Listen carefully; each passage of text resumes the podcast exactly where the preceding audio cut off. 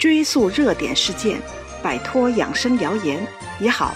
这里是彤彤中医养生妙招。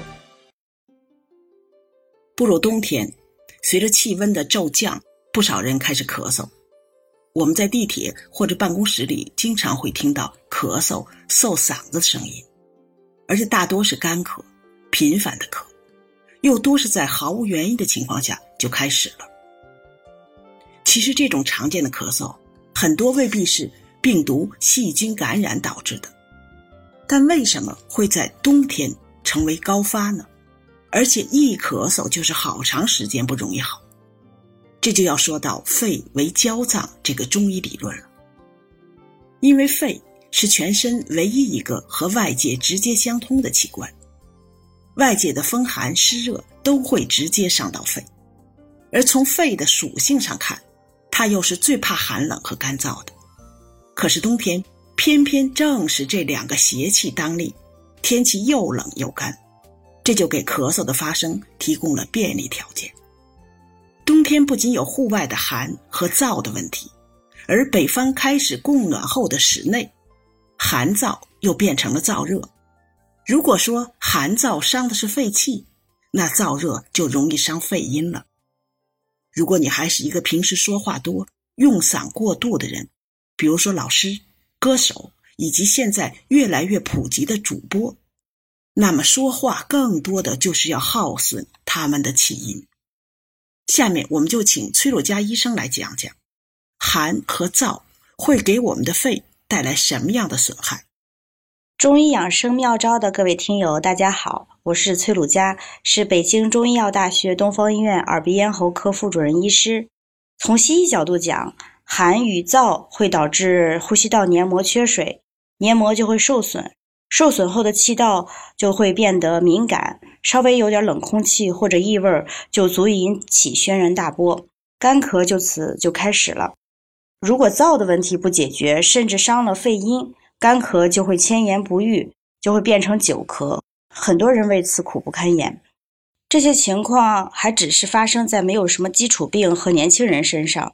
连他们都难躲过冬天肺这个焦脏受伤的风向，更何况那些原本具有慢性肺系疾病、肺结核、慢阻肺等消耗性疾病的人。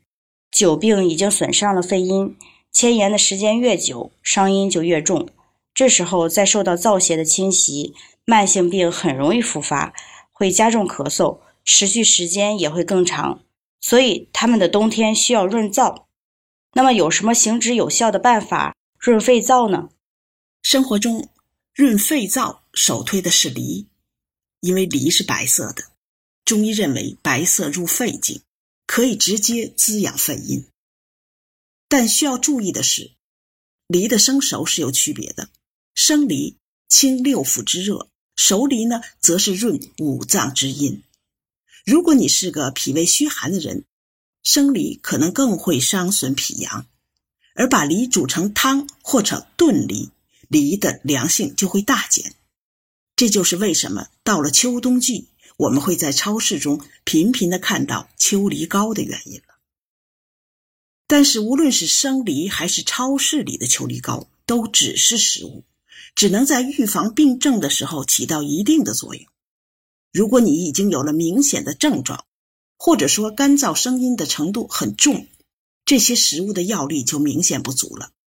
如果你长期指望食物达到润肺止咳的目的，甚至可能贻误病机，让病症迁延而出现其他变化。还有一点很重要，冬季咳嗽可能是因为肺热耗伤津液才引起的，特别是干咳、久咳的时候，而单一的食疗无法应对这样复杂的病情。这时候就必须提到北京同仁堂的秋梨润肺膏了。秋梨润肺膏中，秋梨是君药，入心经、肺经，兼入肝脾诸经。生可以清六腑之热，熟可以滋五脏之阴。因为它是性质干寒的，所以可以消痰降火、清热解毒，有凉心、清肺、降火、润燥、散风、除烦、止渴醒酒的功效。对这种伤寒发热、湿阴热咳、气喘痰喘、心烦、甚至气郁吐血等都非常有效。麦冬味甘微苦，性寒，能养阴润肺止咳。川贝呢是清热润肺，对阴虚内热的干咳效果更好，所以它们并为臣药。款冬花性味辛温，化痰止嗽，对痰多的咳嗽效果更好。需要提示大家的是，秋梨润肺膏虽然可以有效缓解冬天的咳嗽，但服用的同时还要注意不吃或者少吃辛辣刺激的食物，避免受寒，也避免过度保温。通过生活方式的改善，最大限度的去除干咳、久咳的诱因，才是养生防病的根本。如果你觉得这期节目对你有所帮助，可以点击节目右下方的订阅按钮，这样就不会错过节目更新了。每周二、周四，我会在这里准时开讲。